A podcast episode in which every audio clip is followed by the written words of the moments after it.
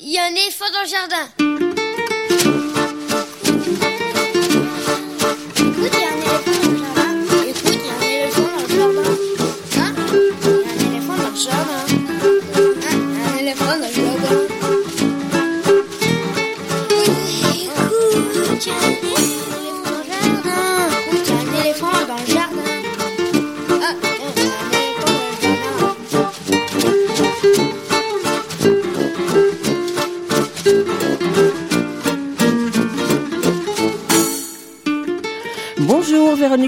Pour l'actualité culturelle des enfants petits et grands en Ile-de-France.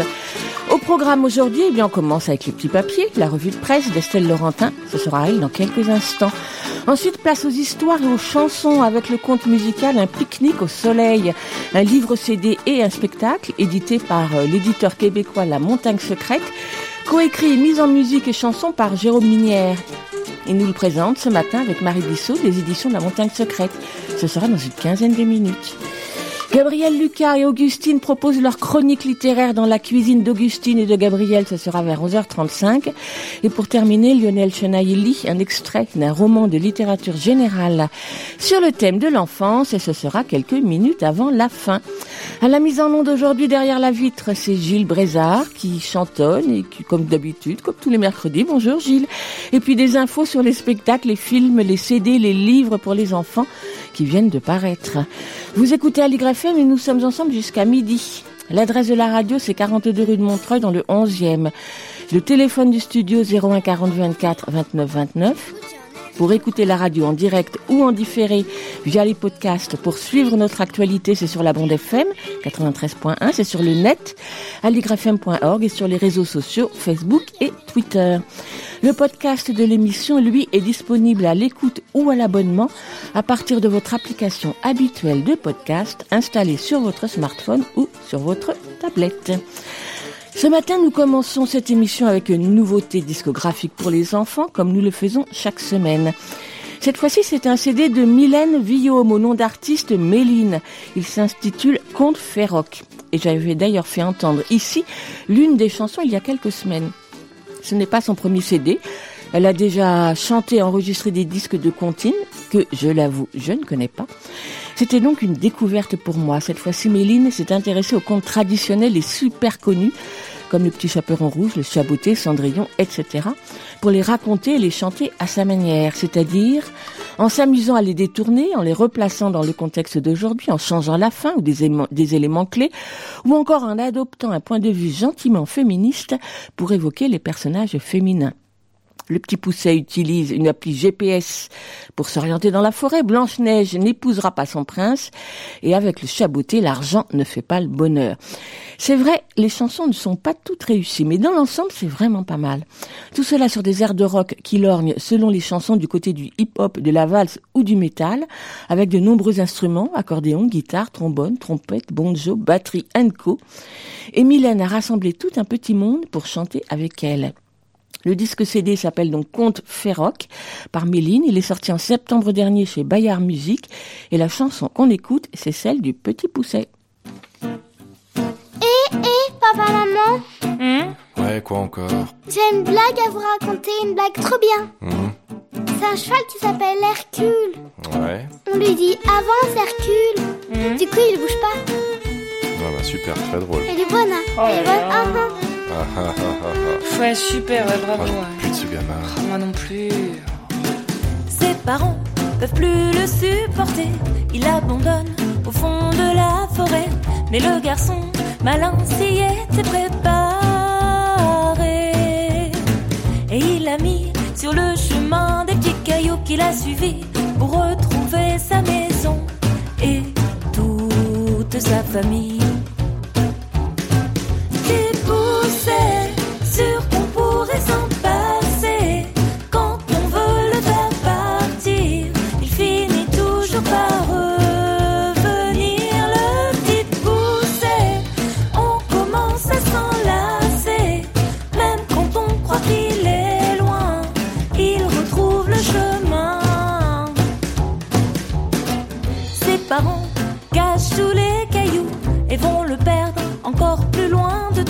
mais le garçon sème du pain sur le chemin. Y a plus d'oiseaux, personne pour manger les miettes, il a du pot, il rentre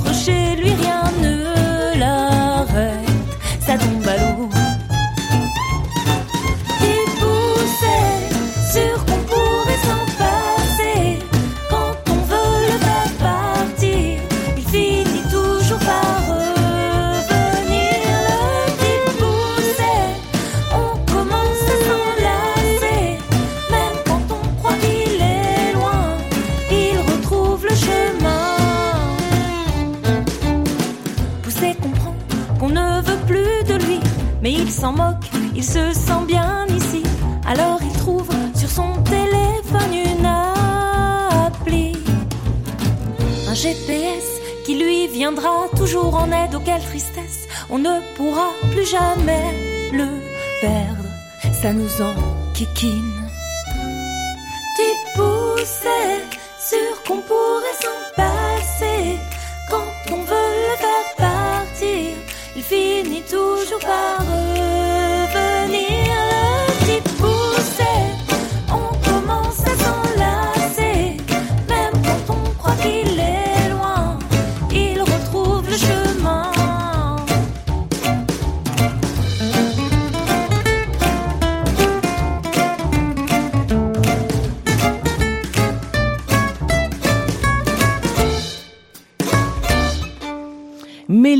Sur Aligre FM 93.1. Bonjour Estelle.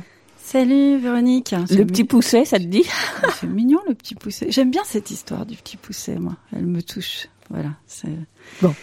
un conte, euh, bon souvenir. Pourtant, euh, c'est gore un peu. C'est un peu gore. La revue de presse aujourd'hui, la thématique Euh, on va parler, euh, on va parler achat. euh, C'est une rubrique conso quasiment. Carrément, moi dis Ouais, donc, enfin, t'es en plein, en pleine préparation de Noël, toi. On en est loin. C'est les petits papiers Les petits papiers d'Estelle, une revue de presse qui parle des enfants et des ados. Alors ben ouais, aujourd'hui on va parler chiffon, les vitrines, promo, vraies ou fausses bonnes affaires et c'est de circonstances à deux jours seulement du fameux Black Friday. Alors justement, Black Friday, qu'est-ce et d'où ça sort?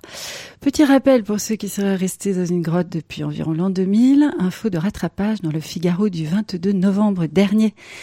Célébrer le quatrième vendredi du mois de novembre, le Black Friday, avec mon bel accent français, annonce le premier jour des achats de Noël. Présent aux États-Unis depuis 1960, il s'est répandu en France grâce aux géants de l'Internet. L'expression vendredi noir, donc, a différentes origines, notamment les embouteillages provoqués le lendemain de Thanksgiving.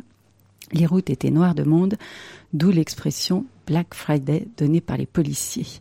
Et il a pris une telle ampleur que les magasins prolongent les promotions jusqu'au lundi suivant. Alors là, on l'appelle le Cyber Monday. Et on en vient maintenant jusqu'à la Black Week carrément lorsque l'événement commence dès lundi et se prolonge jusqu'au vendredi du Black Friday. Autant vous dire qu'on est en plein dedans. Et lors de celui de 2018, 50 millions de transactions par carte bancaire ont été enregistrées en France. En 2019, on prévoit une hausse de ces résultats. Les enfants, comme toujours, sont concernés au premier chef. Et le Huffington Post, le Huffington Post, Oui, c'est ça. pardon, nous parlait déjà avant le Black Friday des boîtes de Lego en promotion. C'est ça, cet événement avant l'heure, et bah, c'est déjà l'heure. Heureusement, la rédaction de Up Magazine, alors je dis ce que c'est, c'est un média en ligne qui observe les innovations et œuvre, je les cite, à mieux comprendre les défis et les enjeux du monde d'aujourd'hui et de demain. Ce mag, Up Magazine, nous dit en contre-pied au Black Friday et Cyber Monday, le Giving Tuesday se célébrera le 3 décembre prochain. Mouvement spontané, 100% gratuit et collaboratif, Giving Tuesday permet aux individus, organisations, médias, entreprises et associations à travers le monde de se rencontrer autour d'un objectif commun, valoriser et promouvoir le lien et la générosité. Le but, à la fois mettre un coup de projecteur sur les actions généreuses réalisées tout au long de l'année par des milliers d'anonymes, mais également encourager les actes de générosité ce jour-là.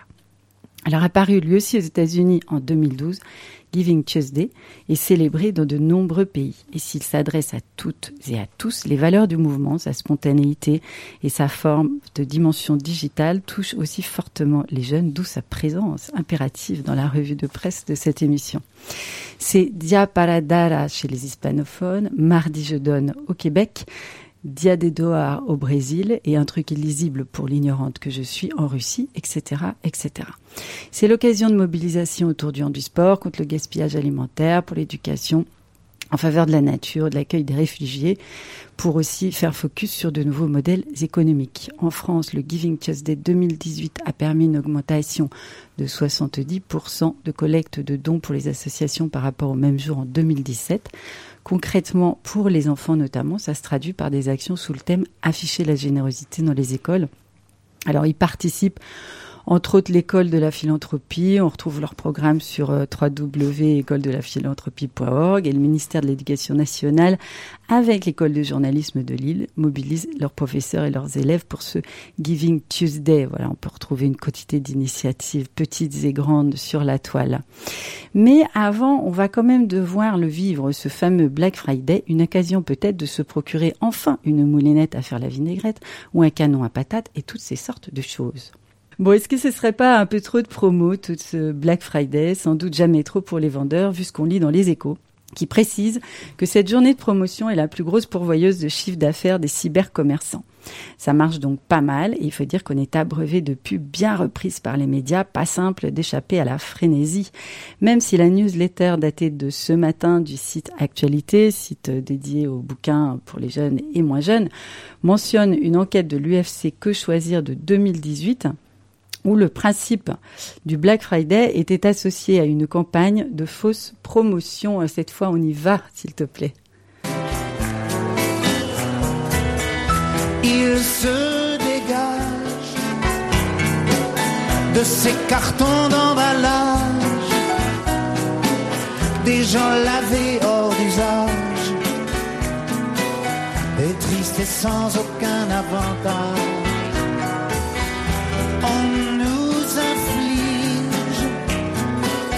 Des désirs qui nous affligent. On nous prend, faut pas déconner dès qu'on est. Voilà, parce qu'en fait, on est des foules sentimentales, mais il faudrait peut-être pas l'oublier, avec soif d'idéal, n'est-ce pas, Véronique Évidemment.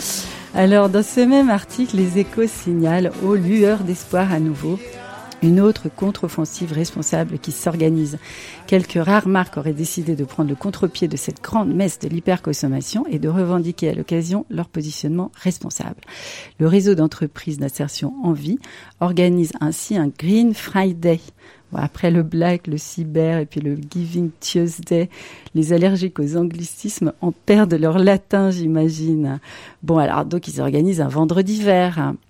Et ce vendredi vert appelle toutes les entreprises et associations dont les valeurs sociales et environnementales s'inscrivent dans une démarche de consommation responsable à remettre en cause le vendredi noir. On notera au passage que quand c'est dit en français, c'est moins sexy en fait cette histoire de Black Friday. En pratique, les entreprises y participant ne proposent pas de réduction à leurs clients vendredi et elles s'engagent à reverser 15% de leur chiffre d'affaires de la journée au profit notamment d'une association qui lutte contre l'obsolescence programmée. Alors, en relisant mes notes et mes sources de revues de presse, je me suis aperçue, horreur, que cet article des échos était assez vieux parce qu'il date de l'année dernière. Mais je l'ai laissé quand même dans cette revue de presse pour deux raisons. D'abord, j'ai rien trouvé d'autre sur le sujet, c'est-à-dire que Black Friday, ça, il n'y a Ça pas y de est, problème. Mais les contre-initiatives dans les médias, hmm, bof, bof. hein. Et puis je l'ai laissé aussi parce que ce jour green, enfin vert, continue. Ils ont un site sur lequel on peut lire pour sa troisième édition du 29 novembre 2019. Le Green Friday intensifie sa lutte contre l'hyperconsommation. Alors pour conclure, un rappel ancien, celui-là aussi, le Black Friday est un désastre pour la planète, alertait déjà Greenpeace en 2016 via l'agence France Presse, affirmant que nous consommons et jetons les vêtements bien plus vite que la planète ne peut le supporter. En résumé, on va faire de bonnes affaires, mais ça va faire mal. Alors avant de brandir les cartes bleues à l'assaut des jouets de Noël, même si bien sûr on va pas culpabiliser de faire de bonnes affaires, on écoute un peu de poésie pop et rêveuse dans ce monde en solde. Je vous propose quelques minutes de kiff gratuit entièrement avec John Lennon qui nous susurre à l'oreille Imagine. Merci À la semaine prochaine.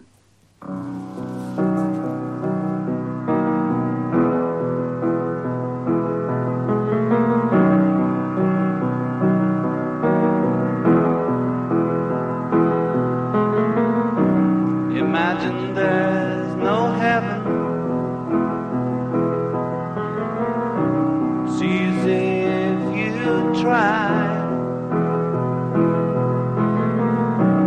No hell below us. Above us, only sky.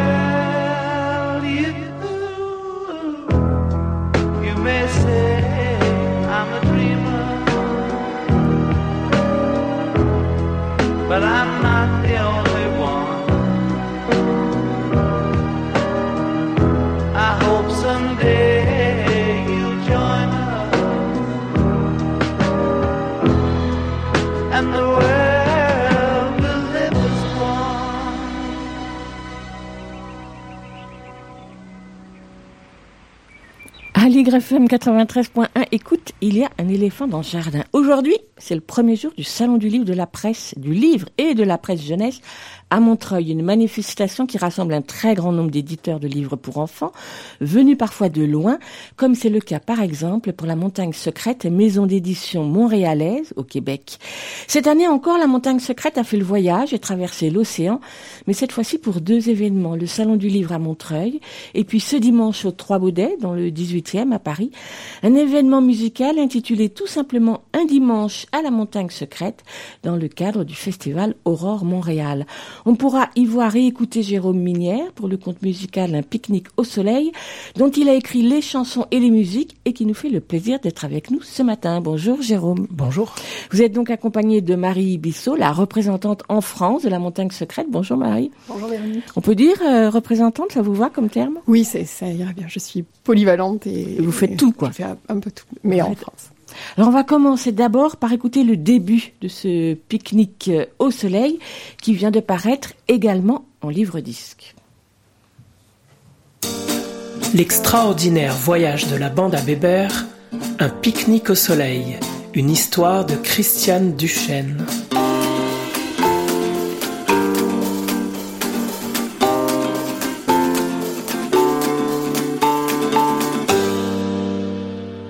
Il était une fois quatre amis qui avaient toujours eu beaucoup, beaucoup de plaisir ensemble. Ils ne se quittaient jamais. Ils jouaient toujours ensemble. Ils mangeaient ensemble. Ils chantaient ensemble. Et ils habitaient tous les quatre dans une très grande maison. Il y avait Babi, la plus grande des quatre, Mini, la plus petite, Bébert, le plus curieux, et puis Carl Philippe Emmanuel, le plus sage, qu'on appelait Manu. C'était tellement plus simple.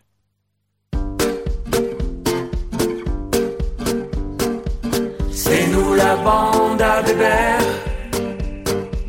les meilleurs amis de la terre, pas plus gros qu'une noix.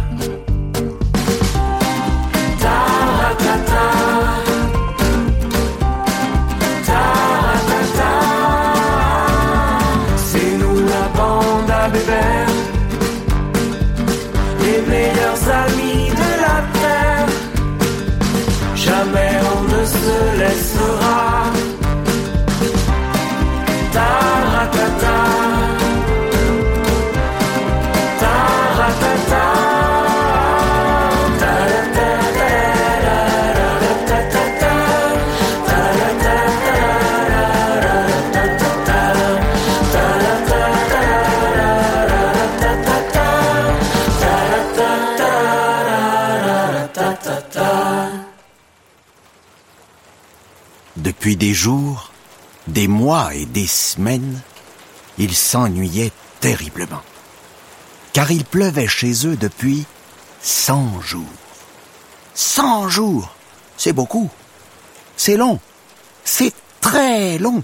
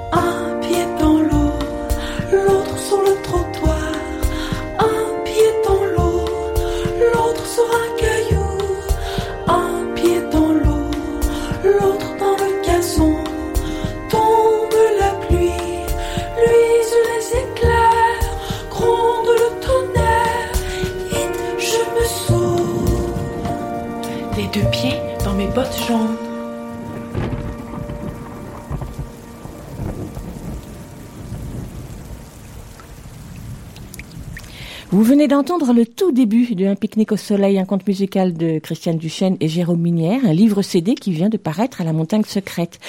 Depuis sa création, en 2000, cette maison d'édition québécoise fait entendre aux enfants toute une diversité d'artistes canadiens, connus ou moins connus sur la scène francophone, qui ont l'habitude ou pas de s'adresser aux enfants. Gilles Vigneault, Félix Leclerc, Daniel Lavoie, Fred Pellerin, Richard Desjardins et tant d'autres. On ne peut pas tous les citer ici. Des disques de comptines et de chansons, des contes en chansons, des disques qui explorent le patrimoine oral québécois, les berceuses, la musique classique, toujours sous forme de livres-disques aux illustrations originales ou sous forme de CD. Et c'est bien sûr le cas avec un pique-nique au soleil illustré par Marianne Ferrer. Un pique-nique au soleil, c'est une histoire toute simple, très enjouée, un conte périple où quatre amis, pour tromper l'ennui, décident d'aller faire un pique-nique là-bas sur la montagne bleue. Voilà une aventure telle que peuvent la rêver les jeunes enfants. Sur leur route, ou plutôt leur bateau de fortune, ils embarqueront tout un tas d'animaux, toute une arche de Noé, avec laquelle voguer jusqu'à la montagne bleue.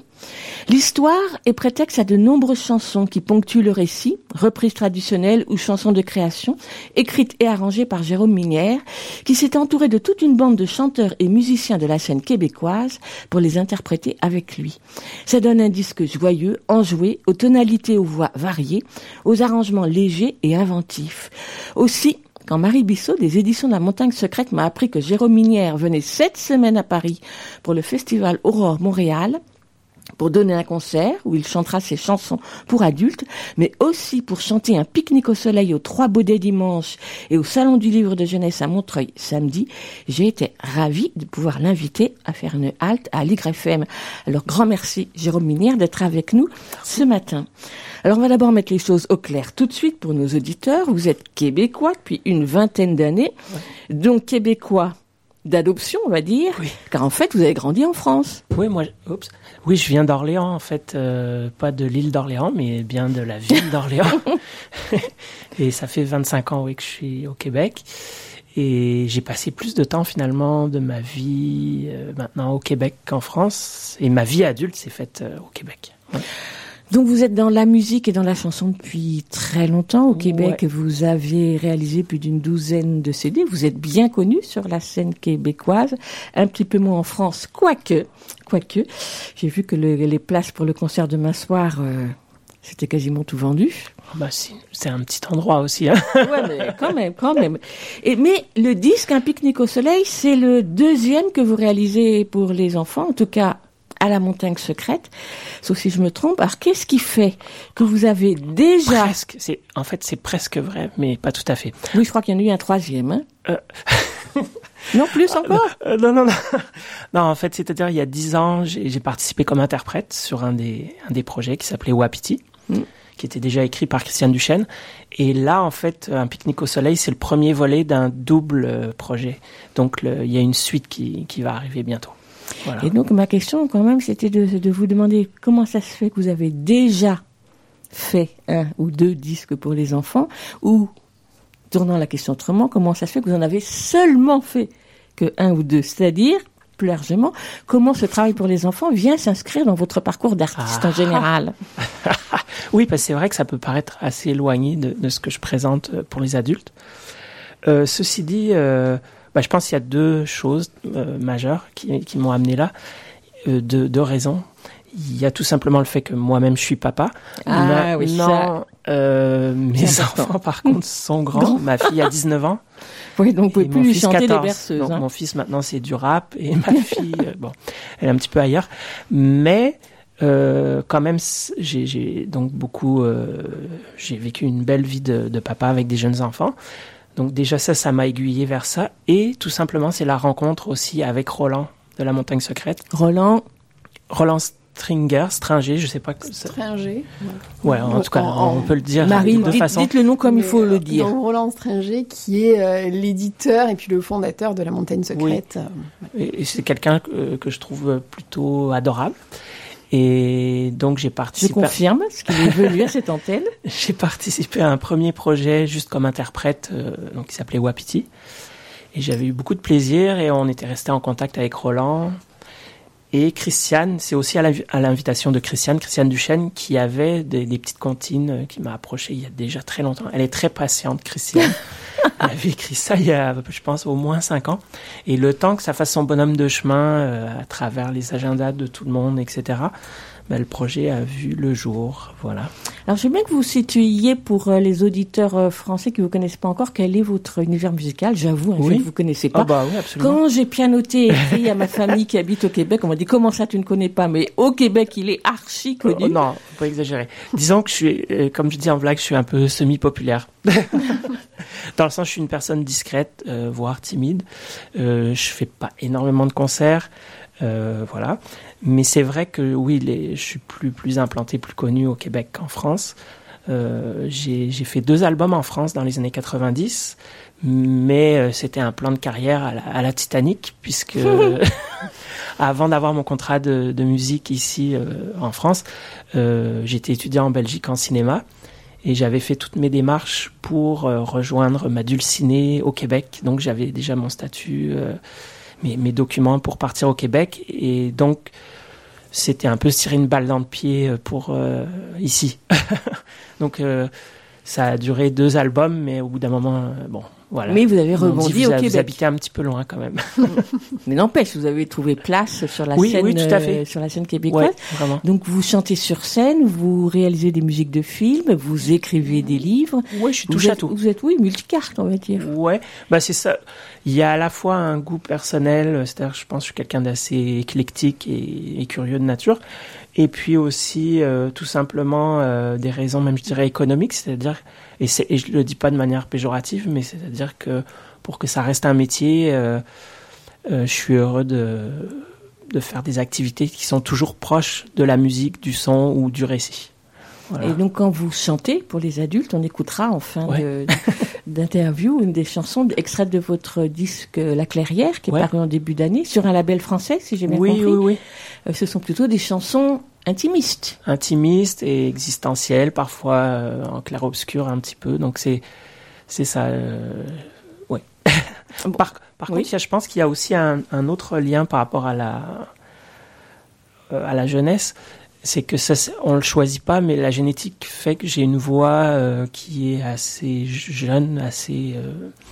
moi, je rêvais d'avoir une voix basse de radio, parler comme ça, etc. Voilà, mais j'ai pas été doté de cet organe, donc euh, finalement, je pense que j'ai une voix qui, qui est assez euh, jeune, euh, qui, qui comment je je sais pas comment l'expliquer. Et pour vous, c'est important? C'est un critère important pour chanter pour les enfants?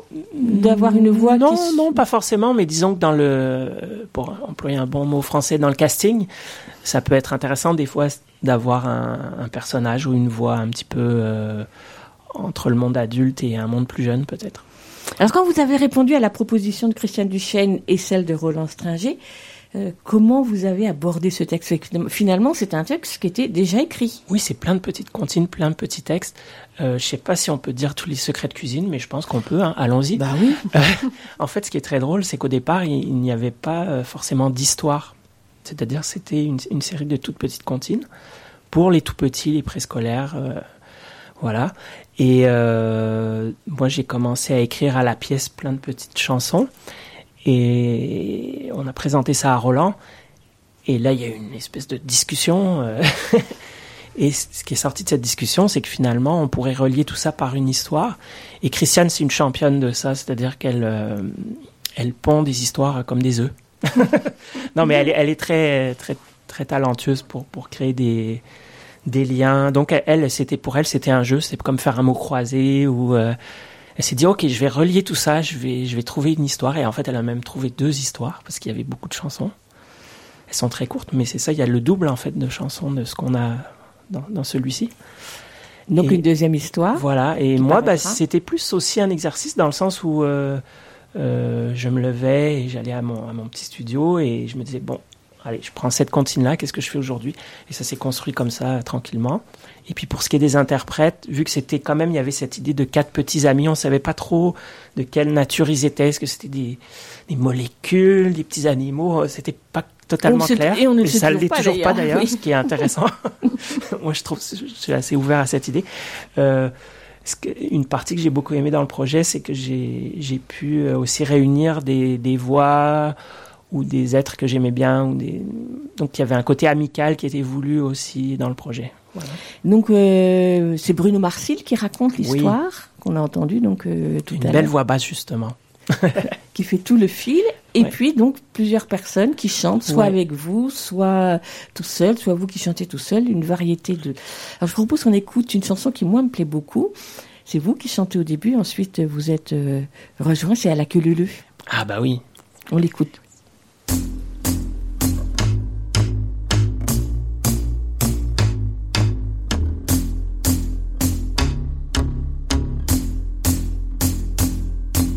Le mouton marche en tête, la chèvre suit derrière. Et puis vient le dindon et la maman cochon. Derrière elle le chat, et puis tous les canards. Le chien et le renard, la poule et les deux oies. Le loup, la pie et l'âne, ils s'en vont en dansant. À la queue le le, à, à la queue le le. Le loup, la pie et l'âne, ils s'en vont en dansant. À la queue le le, à, à la queue le le. À la queue le le, à, à la queue le le. À la queue le le, à, à la queue le le. La queue le le, à la queue le le. À la queue le le, à, à la queue le le.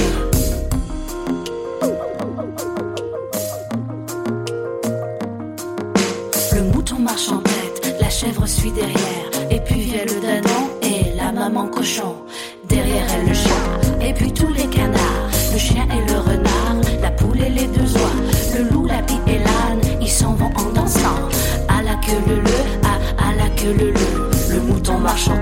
la chèvre suit derrière, et puis vient le dindon et la maman cochon.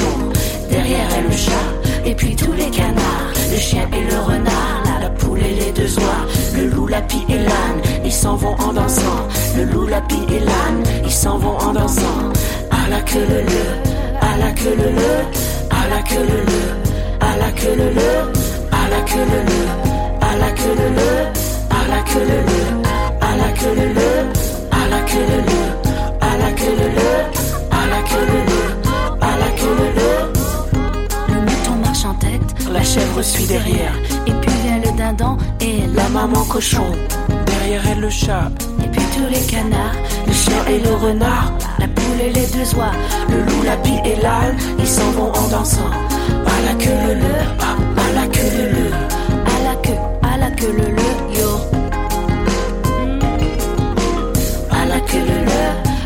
queue le le, à la queue le le, à, à la queue le le, à la queue le le, à la queue le le, à la queue le le, à, à la queue le le, à la queue le le, à la queue le le, à la queue le le, à, à la queue le le, à la queue le le, à la queue le le, à la queue le le, à, la queue le le. La queuluche de Jérôme Minière et Ariane Moffat, plutôt interprété par Jérôme Minière et Ariane Moffat. Jérôme Minière, tout de suite, vous vous rappeliez que les chansons, les paroles des comptines et des chansons du, du livre disque, du spectacle, ont été composées. Écrites, oui. Oui, pardon, j'utilise les mauvais termes, ont été écrites par Christiane Duchesne, Oui. qui vous les a mises dans les mains et vous, vous les avez euh, Oui, mises en musique. C'est comme un exercice en fait, c'est-à-dire partir d'un texte et écrire. Et moi, j'ai beaucoup beaucoup de plaisir à faire ça parce que d'habitude, euh, dans mon processus personnel, c'est plus compliqué. C'est-à-dire que tout vient dans le désordre. J'ai des, souvent des musiques d'abord, mais euh, des bouts de texte, euh, c'est beaucoup plus compliqué. J'ai pas le recul. Là, il y a quelque chose de très libérateur puisque j'avais pas du tout à me soucier de ça et juste à m'amuser avec les mots qui, qui m'étaient offerts. Les chansons sont très courtes, elles dépassent pas une minute ou deux. Euh, là, vous, vous auriez pu les étirer, les paroles, mais vous avez pris le parti de rester sur le rythme d'une petite comptine. Oui, bah, je pense qu'en fait, euh, vu les discussions avec Christiane, on, parlait vraiment d'enfants très jeunes.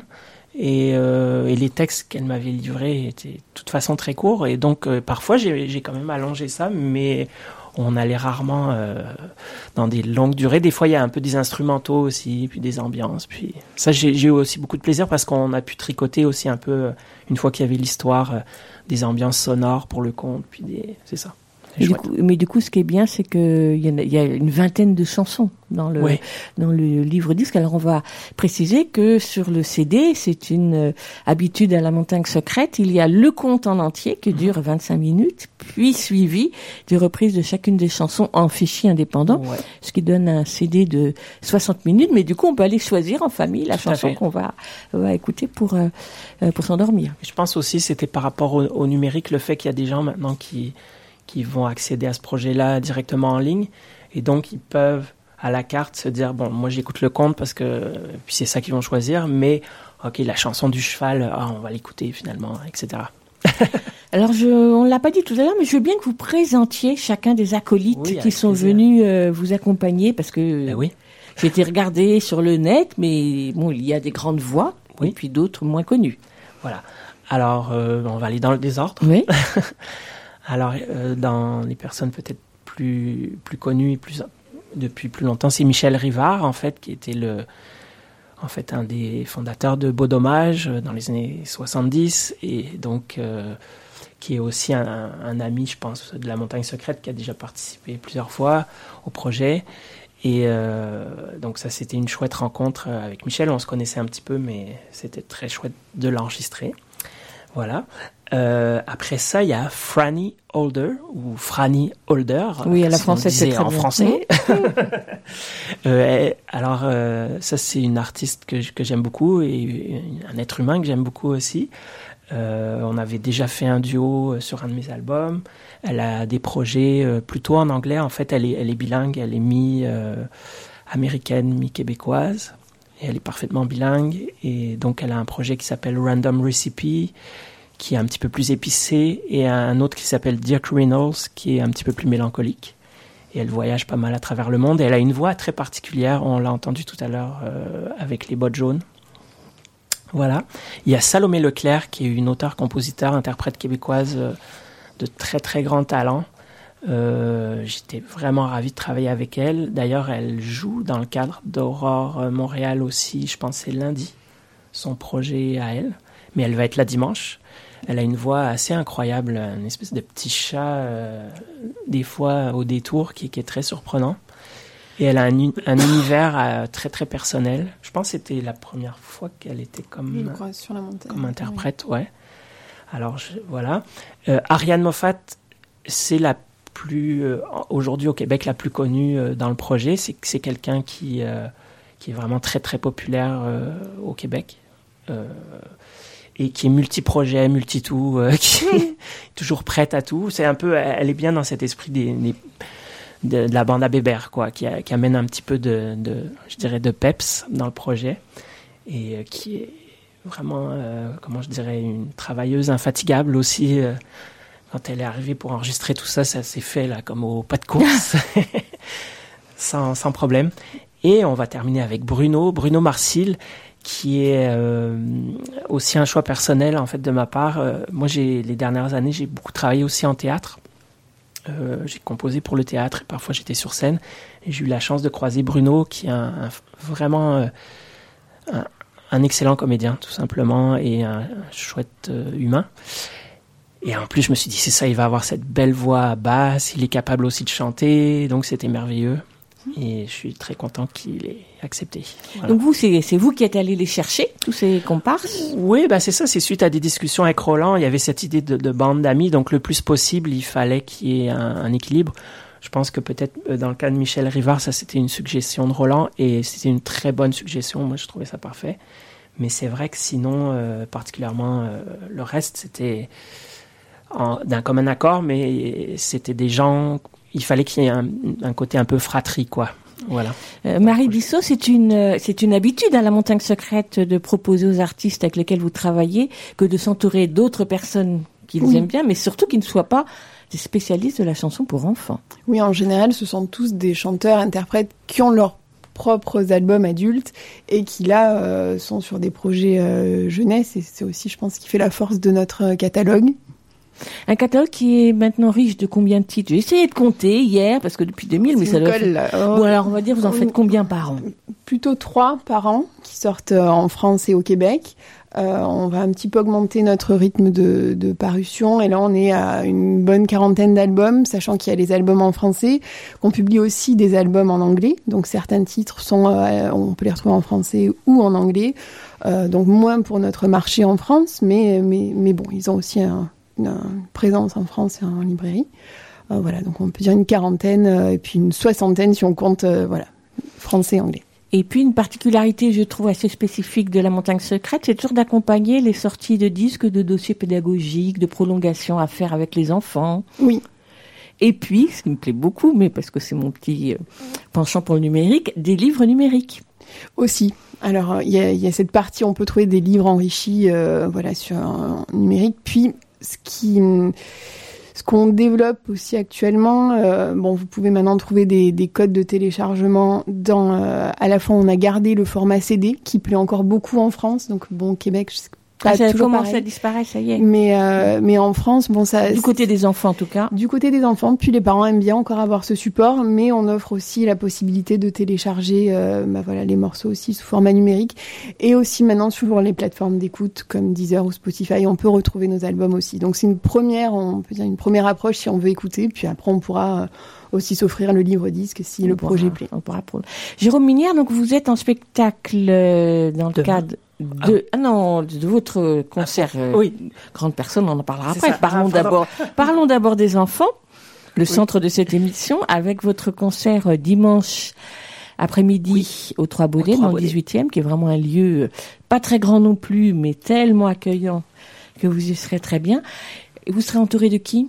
Alors en fait euh, c'est vraiment euh, un événement de la montagne secrète c'est moins relié juste au, à Pique-Nique au Soleil. Donc, c'est vraiment, il y a le Paul Campagne, euh, Bill, euh, je, sais, je sais plus son prénom parce que c'est l'équipe, en fait.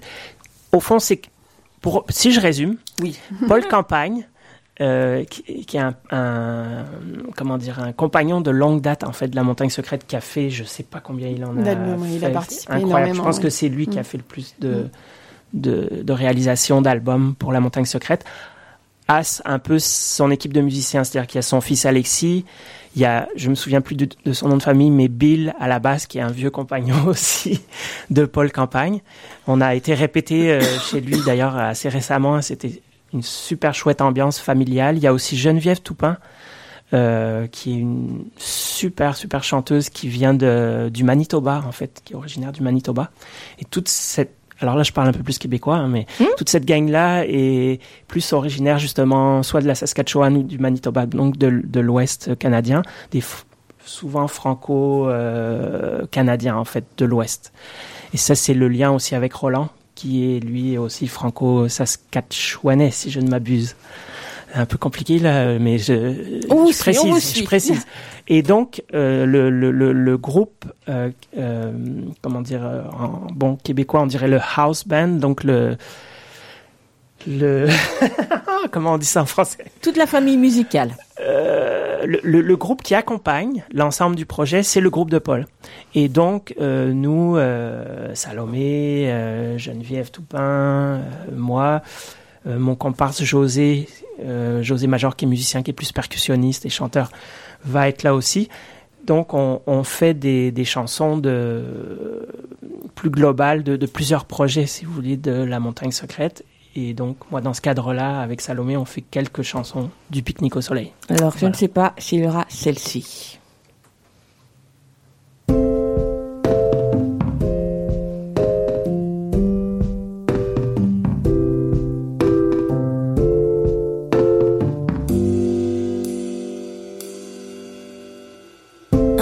Petit monstre habite sous mon lit.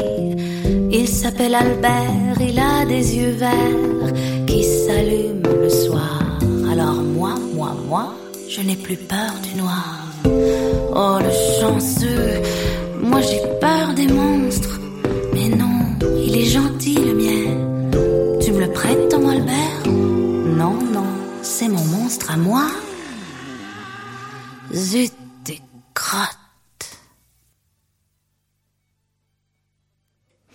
Jérôme Minière, est-ce que vous avez un Albert?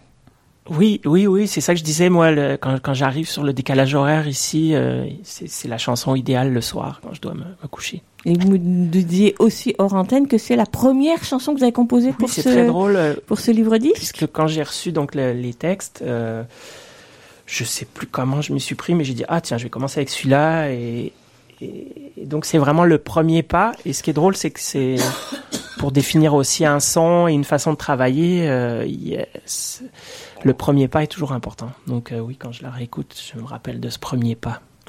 ce spectacle-concert, euh, donc là vous allez le jouer pour la première fois en France, vous l'avez déjà joué au Québec?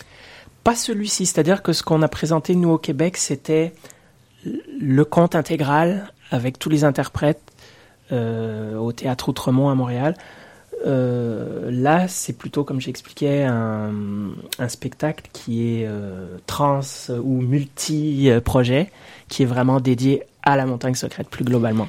Et samedi, quand vous, êtes, vous allez aller au Salon du Livre de Montreuil et que vous Ouais. allez jouer pour les enfants, là, ça sera seulement un pique-nique au soleil. Exactement. Et là, c'est vraiment le conte euh, qu'on va- raconter. Je pense que c'est Christiane qui va le lire.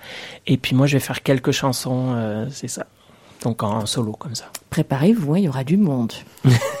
Parents et enfants. D'accord. Je voudrais qu'on termine cet entretien autour de vos chansons pour, euh, pour adultes, Mhm. et donc de votre, votre euh, disque qui est apparu en début d'année qui s'appelle Clairière.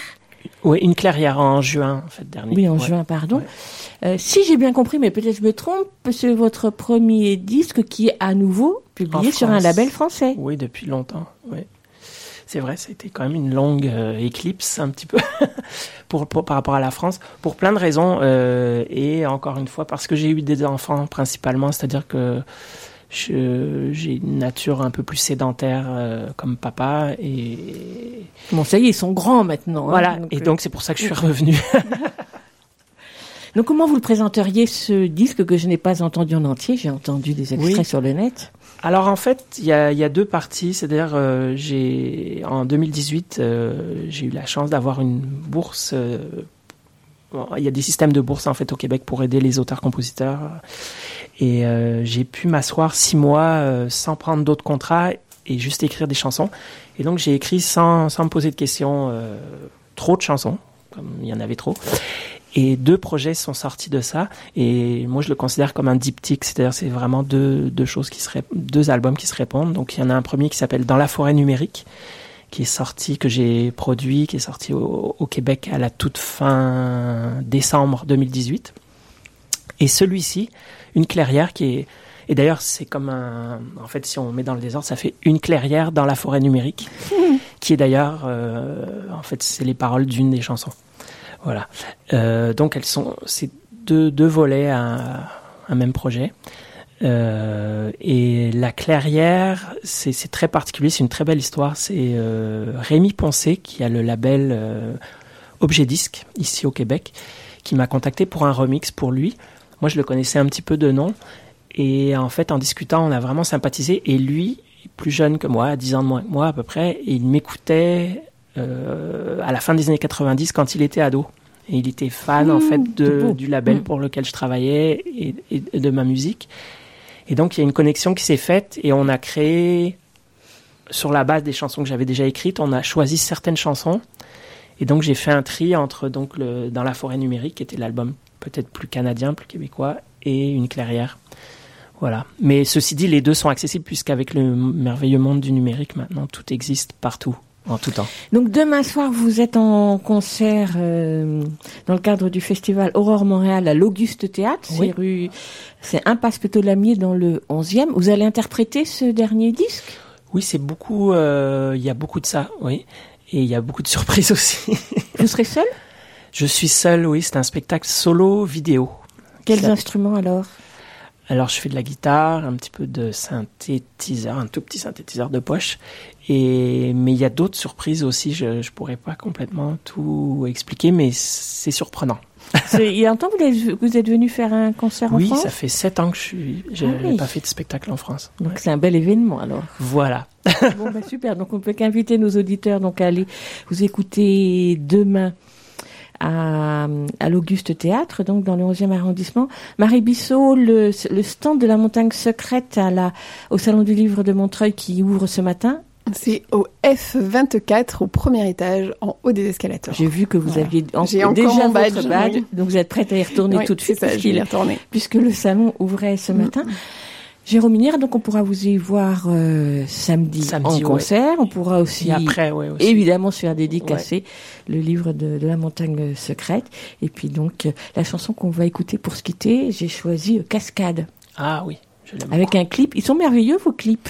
Ah, celui-là, j'en suis très fier. C'est ma compagne qui a fait tous les dessins et moi, j'ai animé ça moi-même. C'est la plupart de mes clips sont faits maison à la main.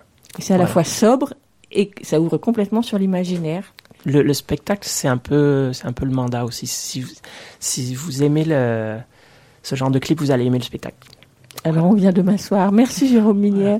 Merci, Marie Bissou. Merci. De la base au sommet,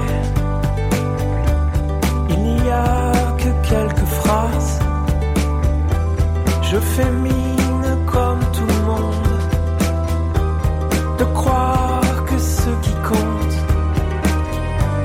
présenté en façade, même si juste derrière, sans doute des déserts en cascade.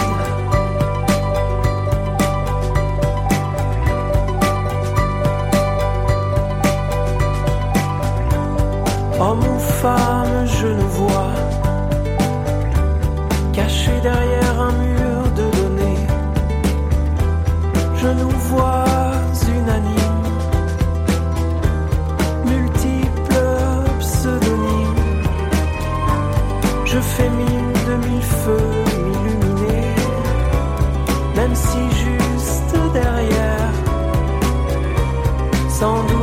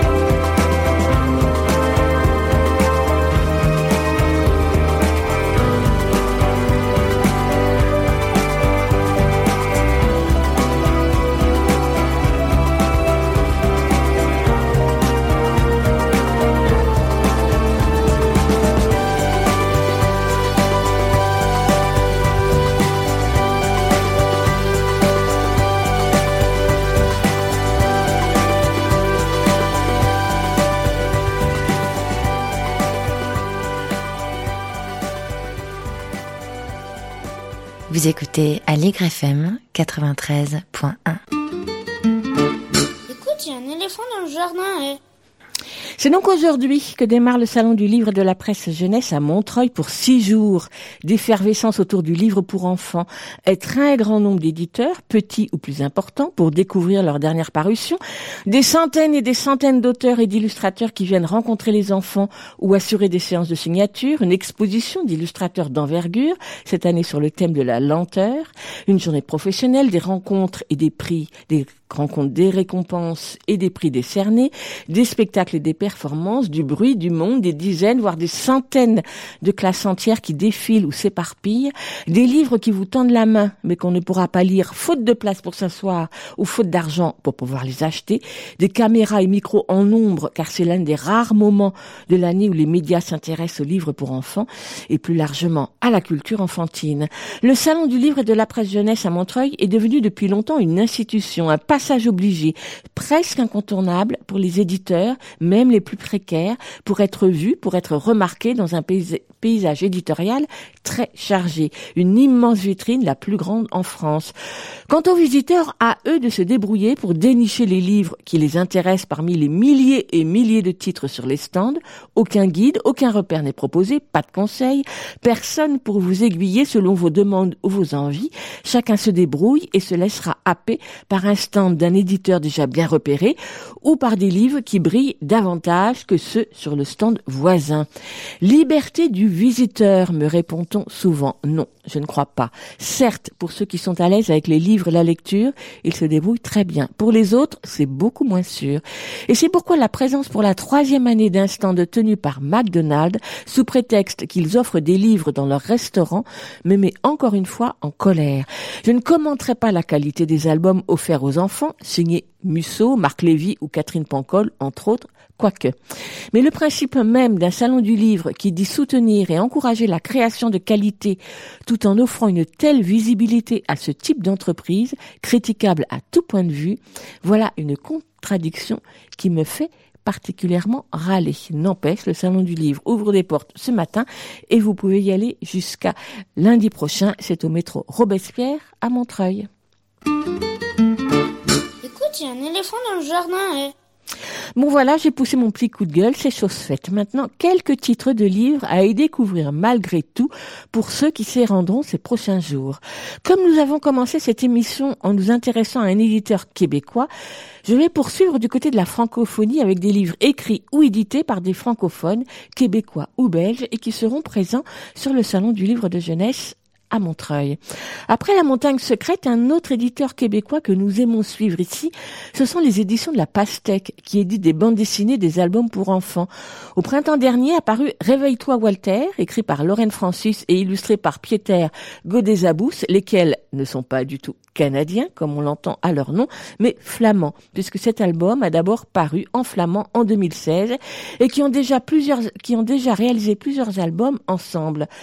Walter est un petit garçon toujours fatigué qui s'endort partout dans des endroits les plus improbables, dans son gâteau d'anniversaire, en pleine rue, sur la balançoire, jusqu'au jour où il ne se réveille pas du tout. Brand-balle combat, les parents vont consulter tous les spécialistes, mais rien n'y fait jusqu'au jour de la bonne et vraie solution. Il règne dans cet album une espèce d'humour pas sans rire dans le texte comme dans les images qui est plutôt réjouissant. La bouille de Walter qui pique du nez sans arrêt la bouche ouverte est très évocatrice malgré ou à cause du contour minimaliste. Beaucoup de couleurs, une mise en page très variée, des personnages hauts en couleurs, un texte relativement bref qui se glisse dans de grandes images pleines de détails. Voilà un album particulièrement réussi. Il s'appelle donc Réveille-toi Walter de Lorraine Francis et Peter Godezabous, je sais pas si on dit comme ça, aux éditions de La Pastèque, au printemps 2019. Il coûte 16 euros à proposer aux enfants à partir de 4 ans. Et on traverse l'Atlantique pour l'Europe, du côté de la Belgique, avec la maison d'édition belge À pas de loup, créée et animée par Laurence Nobégour depuis cinq ans. Elle édite ce mois-ci un album qui a particulièrement retenu mon attention, puisqu'il est signé par Julia Chausson, graveur, illustratrice, celle-là même, qui a réalisé cette année la carte de notre émission en linogravure. Une carte très belle dont nous sommes très fiers et que vous pouvez d'ailleurs nous demander. Je me ferai un plaisir de vous imprimer un exemplaire et de vous l'envoyer par les voies postales. Julia Chausson aime illustrer les contes traditionnels et c'est vrai que la gravure sur bois ou sur lino, par son aspect artisanal, convient bien à ce genre de récit. Aux éditions à pas de loup, elle publie ce mois-ci sa version de Petit Chaperon Rouge, inspirée non pas de Charles Perroux des frères Grimm, mais de versions plus anciennes, transmises par voie orale, et dont l'anthropologue Yvonne Verdier avait évoqué les particularités dans un article en 1978.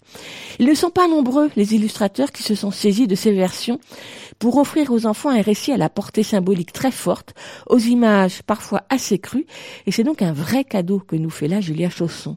Elle s'en explique d'ailleurs sur la première page, disant qu'elle a voulu conserver le style, les formules, les ellipses, les étrangetés est dans ses versions collectées tout au long du XIXe siècle dans les campagnes françaises et italiennes.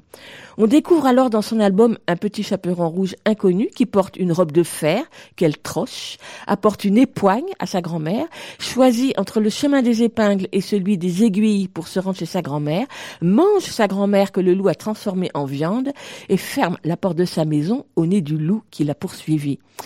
Pas de fioriture dans les tournures, mais une langue très imagée, très dialoguée, qui apporte une autre puissance à ce conte. Une puissance qu'on retrouve dans les images en gravure, dans lesquelles le noir domine pour toutes les scènes d'extérieur, tandis que le rouge, parfois devenu rose, s'impose dans les scènes d'intérieur. Rouge, noir, blanc, les trois couleurs les plus archaïques pour un conte qui ne l'est pas moins, mais à la portée toujours aussi forte. C'est donc Le Petit Chaperon Rouge de Julia Chausson, paru ce mois-ci aux éditions À pas de loup, ça ne s'invente pas, et c'est à lire aux enfants pas trop jeunes. Écoute, il y a un éléphant dans le jardin, eh. Autre euh, jeune et petite maison d'édition belge, créée et animée elle aussi par une seule personne, Odile Flamand, Cote Cote Cote Édition, qui publie quelques albums par an. Celui-ci, paru en octobre, est réalisé par une toute jeune auteure belge, illustratrice belge, Martina Aranda et La brodeuse d'histoire et son premier album publié. La brodeuse d'histoire, c'est l'histoire d'une petite fille qui raconte son amitié grandissante avec sa nouvelle voisine, une vieille dame, laquelle lui raconte des histoires, celles des artistes du quartier, tout en les brodant ou en préparant de délicieuses recettes. Mais au fil des jours, elle semble perdre peu à peu sa joie de vivre. Alors la petite fille, férue de livres et d'histoires, prend les choses en main sur un texte fluide, évocateur, qui laisse assez de creux pour faire vagabonder l'imagination du lecteur, Martina Aranda a travaillé Martina Aranda a travaillé au crayon gris à papier pour tracer les contours, remplir les formes à petits traits de crayon ou de hachure, comme on peut le faire pour une broderie. Parfois éclairée de quelques pointes de bleu ou d'orange, dense ou bien plus légère, pleine page ou juste en cabochon, ces illustrations sont pleines de poésie, même si elles sont parfois un peu maladroites. Une auteure illustratrice à suivre donc dès ce premier album. Ça s'appelle La brodeuse d'histoire de Martina Arandé. Je, je, le répète encore une fois, Martina Aranda. Je me trompe à chaque fois. C'est édité par Code Code Code Édition. C'est sorti le mois dernier. Il coûte 13,50 euros. Il est à proposer aux enfants à partir de 5 ans. Et puis je termine avec une autre petite maison d'édition belge, Esperluette, qui est la pignon sur rue depuis plus de 20 ans et dans laquelle Anne Leloup, sa fondatrice et directrice, fait la part belle aux livres artisanaux, à la poésie, à l'objet livre, pour les adultes comme pour les enfants. À son catalogue est depuis longtemps l'incroyable Anne Boats, dont les albums sont édités chez Esperluette, chez Casterman ou même à l'école des loisirs chez Pastel. Tous ces albums emportent ses lecteurs petits et plus grands dans des univers poétiques, inventifs, profonds, dans lesquels mots et images entrent en résonance, se réinventent pour raconter le monde, avec toujours plusieurs niveaux de lecture, ce qui en fait toute leur richesse, sans pour autant oublier les enfants auxquels elle s'adresse d'abord. Depuis 1997, elle a publié une cinquantaine d'albums, tous singuliers, tous passionnants. Chez Esperluette, les livres d'Anne Herbaut s'adressent aussi et surtout aux plus grands, aux adultes. Ainsi, au printemps, elle a publié Je ne suis pas un oiseau, un album de 80 pages dans lequel elle aborde, à travers un texte poétique et un formidable travail sur l'image, toute une réflexion sur la migration, en laissant aux mots et aux images de multiples interprétations. Construction et déconstruction d'images, de photos d'œuvres artistiques, composition photographique, mélange de peinture, encre, crayon. Les illustrations et le texte fonctionnent comme un tout pour un airboat. Un texte-image pensé et construit ensemble pour faire sens. Ici, la phrase Je ne suis pas un oiseau scande tout l'album comme un refrain et trotte dans la tête en regardant les images. Je ne suis pas un oiseau, c'est donc un texte d'Anne édité par Esperluette au printemps dernier, qui coûte 22 euros et cette fois-ci, il est pour les plus grands. Il est pour les ados et pour les adultes. On signalera d'ailleurs un petit album, un petit livre qui s'appelle Anne Herbos, La tête dans la haie, toujours édité chez Esperluette, dans lequel elle échange avec Frédéric Dolphine sur son travail de création, sa démarche d'artiste, son rapport au livre, au texte, à l'image. Une réflexion très approfondie et passionnante. Il coûte 9,50 euros. Et je vous propose d'écouter tout de suite Idir et sa chanson Pourquoi cette pluie dont Anne cite l'extrait J'ai froid, mon pays, j'ai froid en exergue de son album Je ne suis pas un oiseau.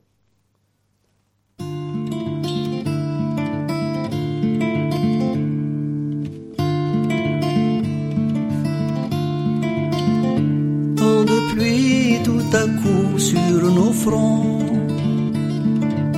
sur nos champs, nos maisons. Un déluge ici, l'orage en cette saison. Quelle en est la raison? Est-ce pour noyer tous nos parjures? Ou laver nos blessures. Est-ce pour des moissons des terreaux plus fertiles? Est-ce pour les détruire? Pourquoi cette pluie? Pourquoi est-ce un message, est-ce un cri du ciel? J'ai froid mon pays, j'ai froid, as-tu perdu les rayons de ton soleil? Pourquoi cette pluie? Pourquoi est-ce un bienfait, est-ce pour nous punir? Bon, ce n'est pas très très très bien de couper Idir comme ça ce matin, mais j'ai pris du retard, comme dirait Gilles derrière la vitre.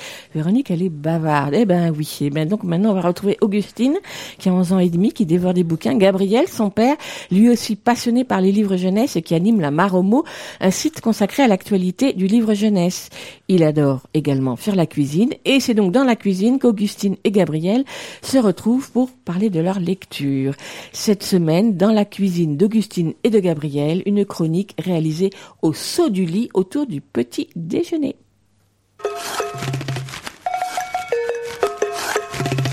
Dans la cuisine d'Augustine. Et de Gabriel. Ah, ça y est, t'es réveillé? Oui. Et donc, j'ai l'impression que t'as eu du mal à dormir hier soir. Tu t'es Ah couché oui. tard? Oui, je voulais finir mon roman. C'est quoi? Jefferson de Jean-Claude Mourleva. Oula, ça, Mourleva, c'est un grand auteur jeunesse. Euh, ça parle de quoi? Ça parle d'un hérisson, donc qui s'appelle Jefferson. Et un matin, il va vouloir aller se refaire la houppette. Et en fait, en allant chez son coiffeur, quand il va rêver, son- il va trouver son coiffeur avec mort avec une paire de ciseaux dans le corps. C'est pas très joyeux. Il va vouloir l'enlever, mais à ce moment-là, il y a une chèvre qui était dans le salon de coiffure qui va le voir avec la paire de ciseaux dans les mains et qui va croire que justement il essaye de le tuer pas le lui enlever. Et du coup, elle va crier à l'assassin, à l'assassin. Et alors, il va lui dire mais non, c'est pas moi et tout. Euh, du coup, il va fuir pour éviter bah, tous les gens, la police, comme ça. Et il va appeler son meilleur ami pour qu'il vienne l'aider, C'est quel animal, son meilleur ami? Un cochon.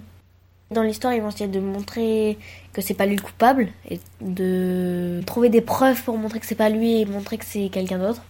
Ça va les amener à faire des trucs bizarres comme se déguiser en fille. Et on faire un voyage très spécial. Ils vont aller chez les humains. Il n'y a pas que des animaux dans le roman. Non, Il y a aussi des humains. Oui. Mais les humains, ils voient des animaux qui parlent et qui ont des vêtements, etc. Non mais ils se cachent. D'accord, ok. Ils se camouflent bien. Bah, ils vont faire de belles rencontres qui vont les aider aussi. Des humains gentils qui vont pouvoir les aider. Parce qu'il y a des humains méchants, donc Oui. D'accord. Parce qu'ils pensent que c'est les humains qui ont tué le coiffeur. Mais je trouve qu'il est bien. euh, ça parle bien du végétarisme. Du végétarisme, oui. Ça défend bien les animaux parce que bah il y a des trucs qui vont se passer que je vais pas te raconter. Oui, parce que je sais que Jean-Claude Morleva, il est assez, euh, depuis quelque temps assez engagé sur ce sujet-là, sur le végétarisme et la cause animale. Et donc ça parle de ça, le roman. Oui. Tu peux pas me dire pourquoi, Non, mais ça parle de ça Ok. Eh bah écoute, ça m'intéresse énormément. Lis-moi un passage pour voir euh, à quoi ça ressemble. Alors c'est le début donc. Le jeune hérisson Jefferson, bouchard de la poterie, acheva de ranger son logis en chantonnant des petits pom pom pom pom pom à la façon des gens qui sont de très bonne humeur.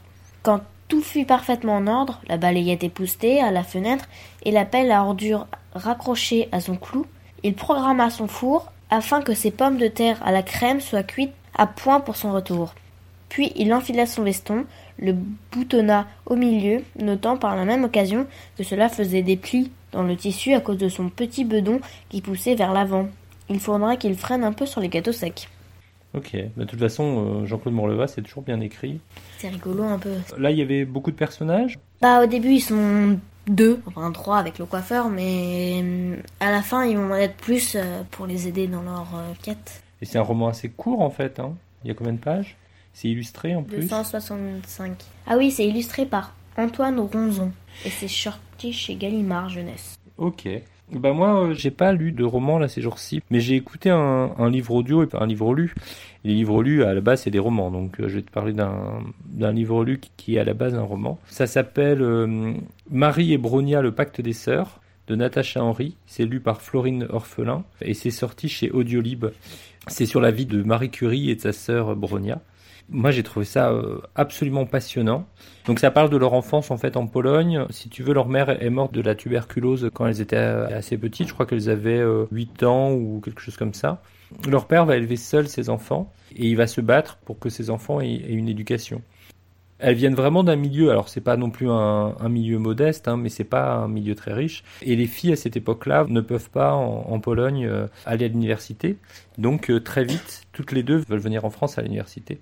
Ça s'appelle le pacte des sœurs, parce que leur pacte, c'est que Marie va travailler en Pologne pour payer les études de Bronia, son aîné, et une fois que Bronia aura fini ses études, elle, elle, va pouvoir commencer à travailler et faire venir Marie et que Marie fasse ses études. Tu vois, ça parle de la condition des femmes et surtout du droit euh, à l'accès aux, aux, études en fait. Pendant très longtemps, les filles avaient moins accès aux études que les garçons. Mais à Paris, elles avaient, elles pouvaient faire des études? Oui, oui, à l'époque, les filles pouvaient faire des ah, études à, à, Paris. Les garçons se moquent d'elles euh, parce que justement, c'est des études, enfin, pas parce que, mais c'est des études scientifiques et c'est surtout des garçons qui font des études, ce genre d'études, surtout à l'époque, parce que les filles sont mal vues, qu'on dit aux filles qu'elles sont, c'est pas fait pour elles, ce genre d'études, etc. Et donc, euh, on voit aussi tout le sexisme euh, de l'époque. Et vraiment, c'est assez passionnant sur le fait que elles vont toutes les deux payer les études de l'autre, etc. Et finalement, elles arrivent dans un pays où, dont elles connaissent pas beaucoup la langue elles ont appris par leur père. Leur père a voulu qu'elles apprennent le français, mais c'est pas leur langue maternelle. Bah, l'une va devenir euh, une médecin gynécologue et l'autre, bah, Marie Curie, euh, qui va avoir le prix Nobel de la paix, etc. Pas prix Nobel de la paix, n'importe quoi, le prix Nobel, c'est même plus le prix Nobel des, de la, de la... des sciences, oui, sûrement, oui. Et là aussi, c'est intéressant parce que tu vois, euh, Bronia va monter avec son mari un sanatorium et Marie Curie va lui donner une partie de l'argent du prix Nobel pour ça, etc. Il y a vraiment une complicité entre elles deux. Elles viennent pas d'un milieu favorisé et elles vont euh, se hisser euh, avec tout ce qu'elles peuvent, leur force, euh, et vont devenir ces femmes qu'on connaît toujours aujourd'hui. Un peu moins Bronia, mais j'ai trouvé ça passionnant, hyper intéressant. Bon, il y a beaucoup euh, d'histoires d'amour, etc. aussi. Alors, je sais pas euh, s'il faut le déplorer, euh, si c'est un peu romancé, mais j'ai trouvé que ça donnait en plus un portrait de Marie Curie pas aussi sérieux qu'on voit sur les photos qu'on voit d'elle. Et on dit assez vite que elle aime aller dans les balles, etc. Enfin voilà. Je suis sûr que tu vas l'écouter, que ça va te plaire. Tu vas voir. Elle refuse par exemple pour d'acheter des robes pour son mariage. Elle veut une robe qu'elle peut réutiliser après pour, pour travailler quoi. J'ai adoré le personnage, j'ai adoré l'écriture et puis la façon dont c'est raconté. Bon, là, je peux pas te lire un extrait parce que c'est un livre lu. Ça dure 5h54. En tout cas, j'ai bien envie de lire le tien. Moi aussi, d'écouter. Mais... Bon, bah, on échange Ok.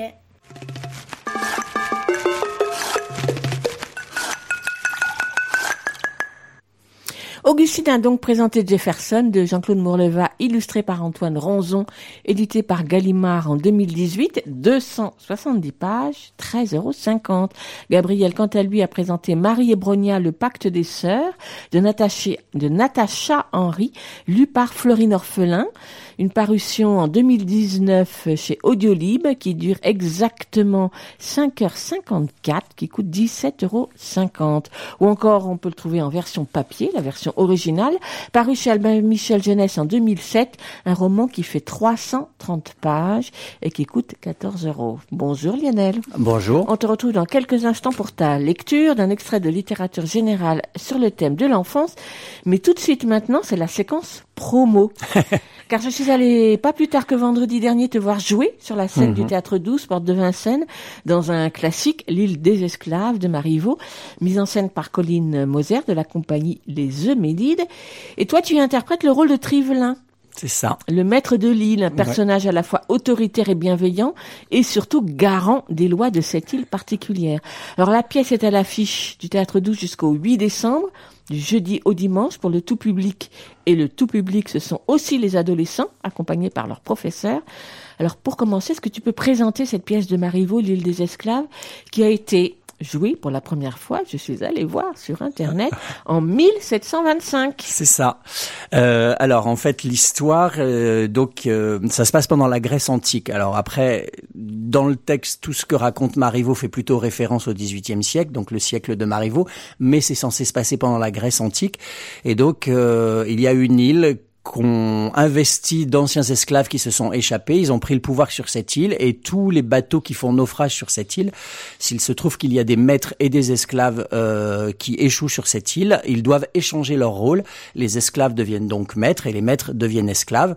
Et en fait, c'est une façon alors au départ, pour les esclaves, c'était une façon de se venger, et en fait, c'est plus une forme d'éducation citoyenne euh, où en fait on leur euh, démontre que on peut avoir le pouvoir sans être pour autant avare, méchant, violent, voilà.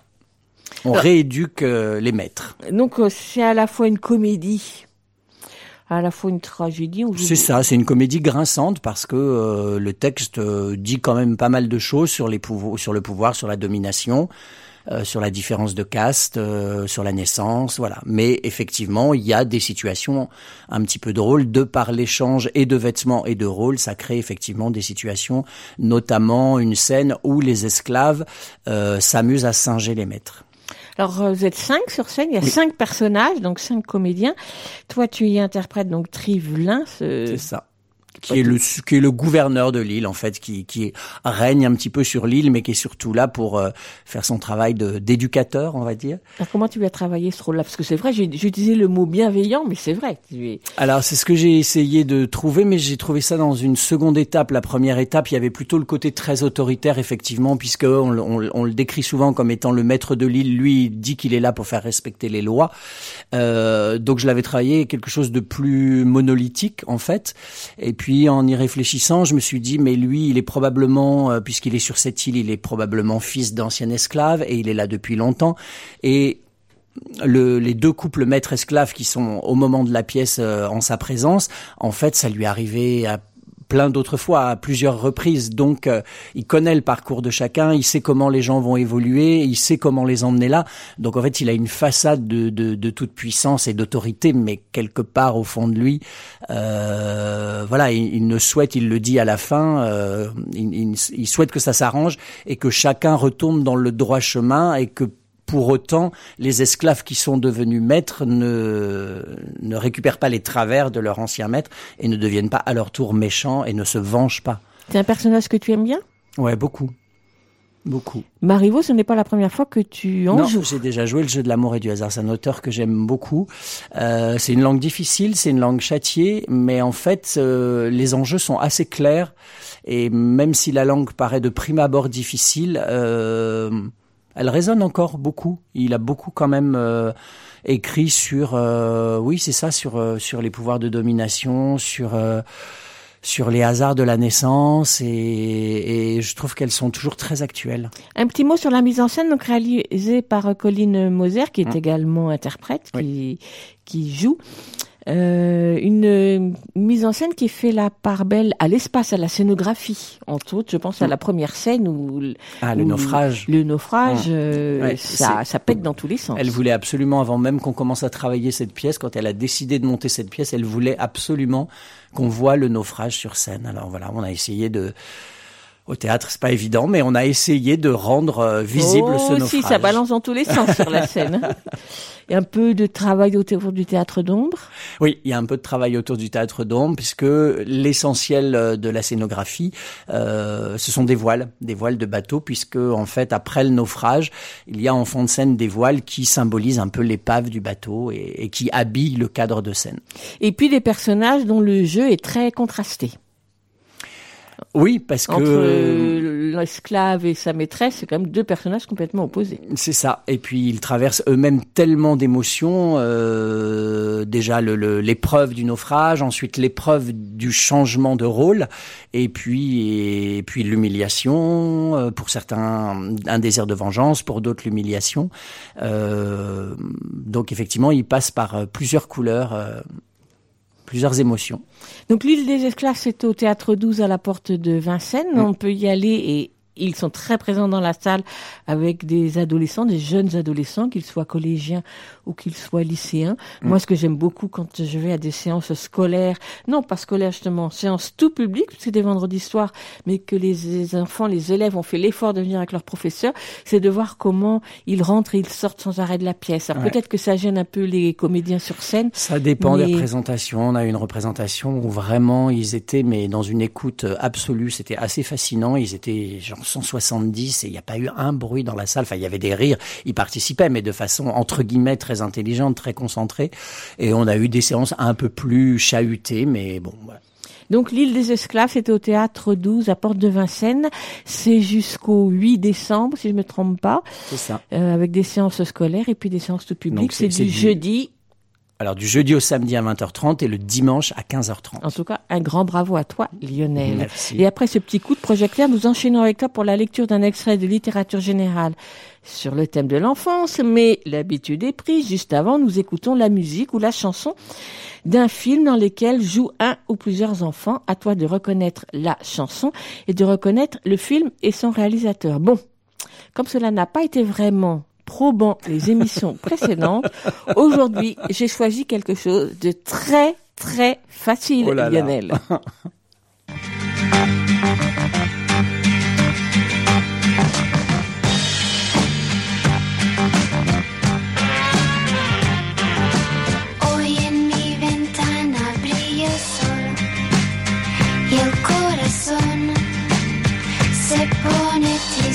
contemplando la ciudad. ¿Por qué te vas? Como cada noche desperté pensando. Bon, tout le monde aura reconnu, j'imagine. Lionel, toi aussi. Oui, oui, oui, oui, j'ai reconnu. Là, c'est vraiment effectivement très facile. C'est Porque te vas de Jeannette et c'est la musique du film Cria Cuervos de Carlos Saura. Avec la grande Géraldine Chaplin Ouais, et la petite Anna Torrent. C'est ça. Qui joue la petite fille qui a 9 ans. Est-ce que j'ai été voir ce qu'Anna Torrent, elle est toujours comédienne. Oui, elle joue toujours aujourd'hui dans plusieurs films espagnols. Et puis l'histoire de Criar Cuervos, ben, c'est l'histoire de cette petite fille, Anna, qui ne dort plus la nuit dans cette grande maison familiale.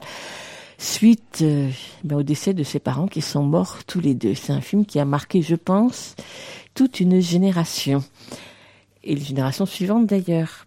Lionel, qu'est-ce que tu nous lis ce matin? Alors aujourd'hui, je vais lire. euh, donc on va quitter l'Espagne, on va retourner à Paris. Je vais vous lire un extrait de Maraude. Maraude, c'est un livre de Sophie Pujas, dont j'ai lu il y a très très très peu de temps euh, un extrait d'un livre qui s'appelle Le sourire de Gary Cooper. Là, en fait, ce sont, euh, c'est une exploration des rues de Paris. Donc c'est plein de très courts chapitres, à chaque fois avec une rue ou une place différente dans Paris. Ce sont des micro-fictions, voilà, de, de, de- des évocations, de très courtes histoires, euh, à chaque fois dans un cadre différent, toujours dans Paris. Ça s'appelle Maraude de Sophie Pujas.